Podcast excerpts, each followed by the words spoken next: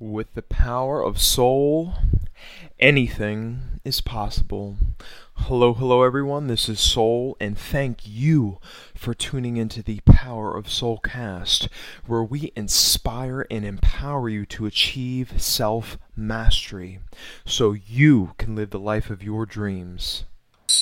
For today's powerful episode, we're going to teach you how to gain personal power and become the ultimate superhero of your life. So, my question to you is what's your superpower? What can you do? And the inspiration for this particular episode came from these three questions. How does someone gain power? What makes someone powerful? And how can you empower yourself? The definition of power is the ability to do something or act in a particular way, especially as a faculty or quality. So, to have power is to do something, it's to control influence or to be able to do something. Now, what is empowerment? Empowerment is authority or power given to someone to do something. It's the process of becoming stronger and more confident, especially in controlling one's life and claiming one's rights. So, power is to do, control, influence or to be able and to empower. Empowerment is to give someone or yourself something. It's becoming stronger, more confident in controlling your life. Because when you empower, that means M power. And if you flip the M, it says me power. So to empower is to have me power. My definition of self empowerment is to empower the mind, body, and spirit through self awareness, self improvement, and self maintenance. So, self empowerment broken down has different parts it's self defining, self creating, and self mastering. The top ways to empower yourself are empower your heart, mind, body, and spirit. So, what does it mean exactly to empower yourself? To empower yourself is to become your own master. It's to embody your own power. It's to reclaim your authentic divine power and become your own authority as well as to flex your power because it's not enough to just have power. You have to use it and you have to flex it for good. Self empowerment is to know your power, use your power, build your power, and share your power. Because power without a direction is just power, it doesn't do anything. So you have to share your power too. And what I notice is that too often people willingly give their power away to people and things that it doesn't belong to. One gains true power when they're able to tap into their mind, body, and spirit to manifest what they please manifesting the mental into the physical is among one of the greatest powers you have. And power is being able to act, do, or control something. It can be used for both positive, negative, and neutral purposes. So make sure the power you are using is used for good. And always remember your three greatest weapons are an open mind, open heart, and a free spirit. True empowerment of the mind, body, and spirit creates a feeling unlike any other. Self empowerment is a feeling and ability that changes you. You can't have fire without a spark. And self empowerment is that spark. When you empower yourself, you light a blazing fire inside your heart that feels infinite. You are no longer the same person you once were. You feel a newfound sense of strength, confidence, and power that's grounded in inner strength. If you can get better or enhance something about yourself, you can empower yourself. Empowerment begins with strengthening your mind, body, and spirit. And it begins with the decision to take control and ownership over your life. Empowering yourself means being your own authority, savior, guide, and resource. Anyone can empower themselves at any time through taking control of your mind, which is your thoughts, decisions, your body through your actions, and your spirit. Now, understand, we all aspire to be powerful in some capacity, which is completely natural. But there's a major difference between actually being powerful versus feeling powerful. Remember, you always hold power, and it's up to you to find the ways in which you have power. So, your call to action is reclaim your true power. Not the kind of power that others allow you to have but claim your power by empowering your mind, body, and spirit. Because having power is your divine birthright. Now, there are two parts of power that I've identified. The first part is power itself, which is the actual ability itself. And the second part of power is the experiencer, so they are the consciousness experiencing that power. So power is not only the power itself, but the person or the thing experiencing that power. So the two parts are the power and experiencer.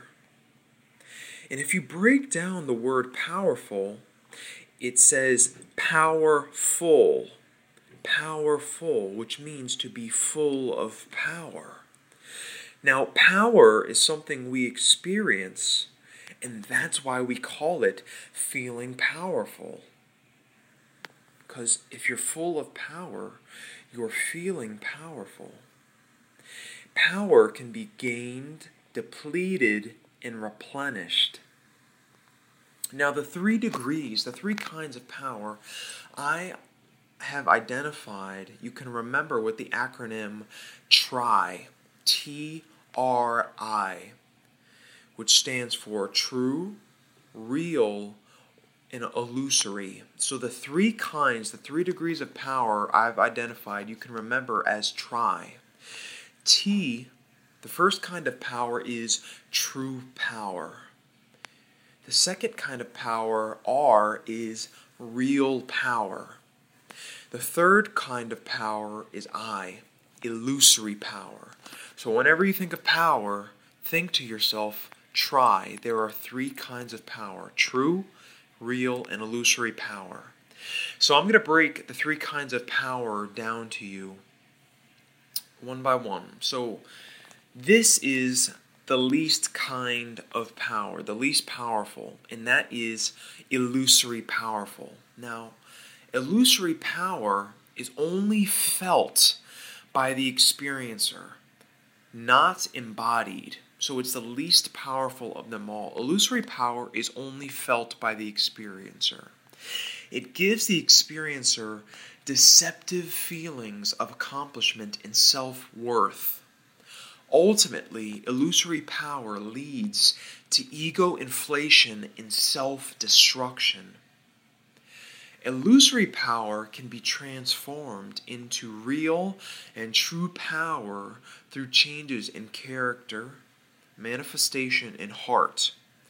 So some traits of illusory power is it's closed-minded, rigid, incapable, weak, intangible, disrespectful, fearful, ignorant, and disadvantaged. Illusory power is not grounded in anything tangible at all. There's nothing to show for it. It's based in illusion and self deception, as well as fear, manipulation, and weakness. The second kind of power is the R, real power. Now, real power is not only felt, but it's embodied by the experiencer. Real power is felt and embodied and is the middle ground between illusory and true power. So it's right in the middle. Real power is tangible, is in the process of being grown and improved. Real power makes things happen, tries their best, creates results, but also makes mistakes, but also learns from those mistakes and achieves goals. Some traits of real power are tangible, building, skillful, working towards something, striving. Real power is continually growing, expanding, and refining. It's grounded in skills, abilities, and results. Now, the third, the most powerful kind of power is true power, which is the T. True power is felt, embodied, and transcends the experiencer. It's the ultimate power because it grows beyond itself, beyond that experiencer. True power is unleashed when connected to something greater than the experiencer. It's unleashed with divine connection and alignment with mind, body, and spirit. True power is self mastery. Some traits of true power is that it's free, in control, heartfelt, open minded, pure, and receptive.